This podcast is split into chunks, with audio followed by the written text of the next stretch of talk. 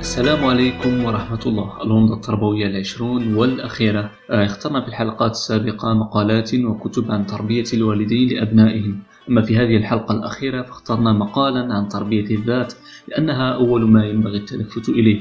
والمقال للدكتور محمد بابا عمي يقول الدكتور محمد بابا عمي هدية ليلة القدر لكل عزيز علي حبيب مقال ترمومتر الطاعة والمعصية بل الإنسان على نفسه بصيرة ولو القى معاذيره. من ظن أن أمر النفس يسير فقد أخطأ التقدير ومن ظن أن العقل هو الذي يضبط إيقاع الحياة فقد جانب الصواب. ومن ظن أن الطاعة والمعصية من شؤون الغيب لا ظهور لعالم الشهادة فيهما فقد خالف منطوق كلام الله تعالى.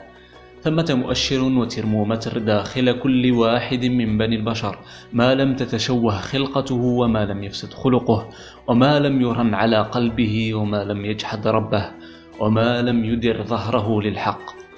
هذا الجهاز النابض مرهف الحس دقيق جدا. لا يوجد من بين آلات بني البشر ما يضاهيه أو يقترب منه في روعة الصنع وفي عظمة الصنعة. أنا وددت مشاركة القارئ بعض ما أجده من دقات هذا الجهاز فيما أسميه الضمير أو النفس أو الصدر أو القلب. لا تشغل الكلمات عن حقيقة المعنى فهي جميعا عنوان لأمر واحد. وذلك أنني حين أطيع الله سبحانه وتعالى أو حين أعصيه جل جلاله فإن هذا الذي في داخلي يتحرك ويدق ويبشر أو ينذر ولو قدرت أن أسجل نبضاته لفعلت أو لو استطعت أن أرسم طيفه لما ترددت ولكن هيهات فهو فوق ذبذبات الصوت وفوق أطياف الضوء. هو أعلى مقاما من عالم المادة بأشواط. ولذا أكتفي بقلب كل قارئ وهو جهاز يلتقط به ما أقوله لا يخطئ ولا يحيد. وبيان ذلك ما يلي. أولا كم من باب للخير وكم من نعمة لطالما ترقبتها وعملت لأجل استحصالها ثم اقترفت معصية. فرأيت ذلك الخير يغادر وتلك النعمة تبتعد. وتلك النعمة تبتعد حتى تختفي. يا حسرته على ذلك. وكم من باب للشر وكم من نقمة بدت لي عيانا وهي تقترب مني. ثم اجتهدت في طاعة من الطاعات فإذا هي تخفت ثم تهرب مني حتى تتبخر. ألا ما أسعدها من لحظة تلك التي أحس فيها هذا المعنى الجليل. ثانيا حين أعصي الله تعالى يتعكر مزاجي وتسوء علاقتي بمن حولي. فأجد ذلك في نبضات قلبي وفي نبرات صوتي ولا أقدر على رده مهما بالغت في التمثيل والتضليل. ثم تمنيت أن لو ابتلعتني الأرض من تحتي أو خرت علي السماء من فوقي. وحين أطيع الله سبحانه يطمئن قلبي فيصفو حالي. وأجد بردا وسلاما في قرارة نفسي فتحسن علاقتي بمن حولي. ألا ما أجملها وما أجلها من أوقات لو طالت ولو كانت العمر كله. ثالثا أول ما يبرد بعيد المعصية في صلاتي. وإنني مهما بالغت في التطهر وأطلت في الوقوف بين يدي ربي إلا أن المعصية تصيب ركوعي وسجودي وقيامي وقعودي وتلاوتي وذكري. تصيب كل ذلك بعاصفة ثلجية حتى تتجمد ولا أجد لها الحلاوة ولا الهدوء المألوف في الصلاة. وحين أطيع ربي وأحسن الطاعة له سبحانه فإن صلاتي تتحول إلى جنة من جنان الدنيا فتخضر وتورق ثم تثمر.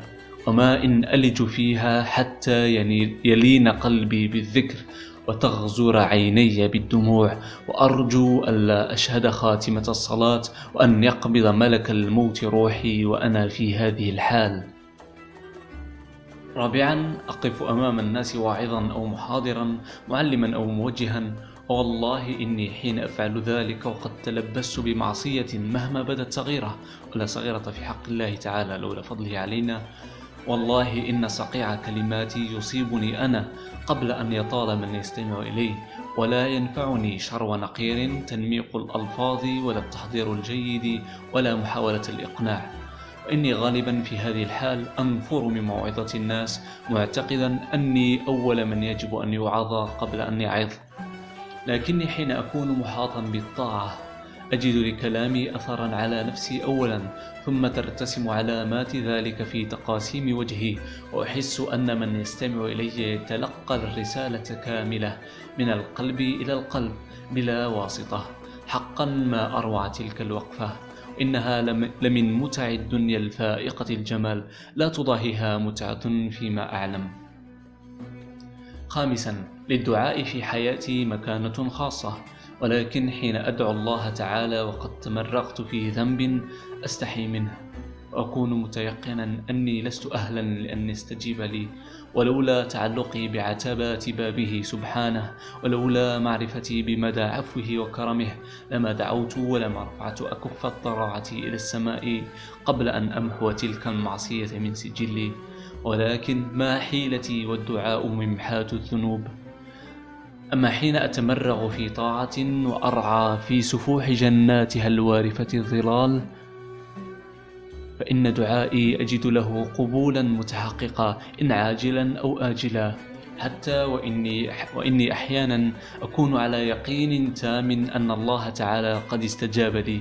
لا لمعرفتي بذلك حاشا لكن أعلل النفس بحديث قرة عيني محمد صلى الله عليه وسلم. إن من عباد الله من لو أقسم على الله لأبره. رواه مسلم. سادسا مع المعصية يضطرب نومي فيكون ثقيلا أحيانا وأصاب بالأرق أحيانا. ينتابني الكسل الشديد أنام في غير وقت وقت النوم البكور مثلا وأستيقظ في غير زمن اليقظة.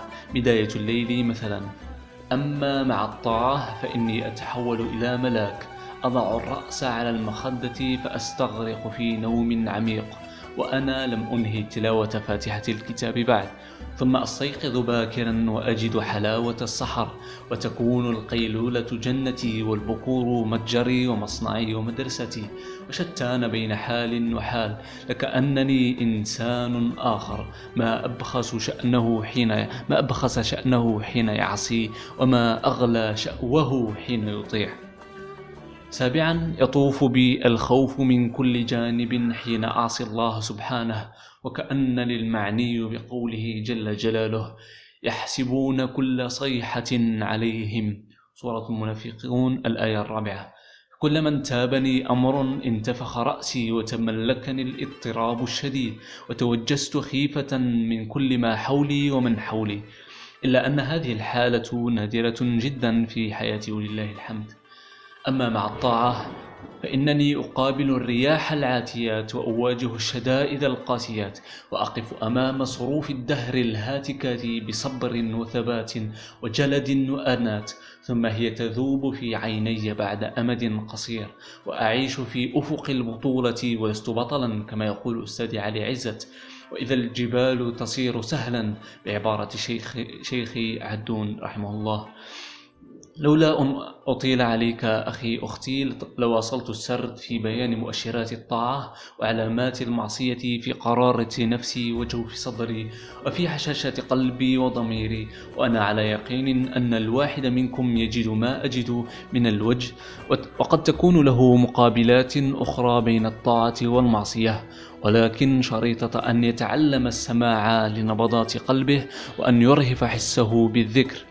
وأن يرهف حسه بالذكر وأن لا يميت قلبه بالإصرار. فإني كلما أصررت على معصية ضاقت علي الأرض بما رحبت وضاقت علي نفسي بما وسعت. إلا أن إلا أن إلا أني أظن أن لا ملجأ من الله إلا إليه. وكل أمل ورجاء أن تشملني بقية الآية. ثم تاب عليهم ليتوبوا. إن الله هو التواب الرحيم. ومن جميل ما تعلمت من رسول الرحمة محمد صلى الله عليه وسلم أن أطلب الدعاء من غيري وبخاصة مما أحسب أنه قريب من الله سبحانه بخالص إيمانه وصالح عمله ولا أزكي على الله أحدا.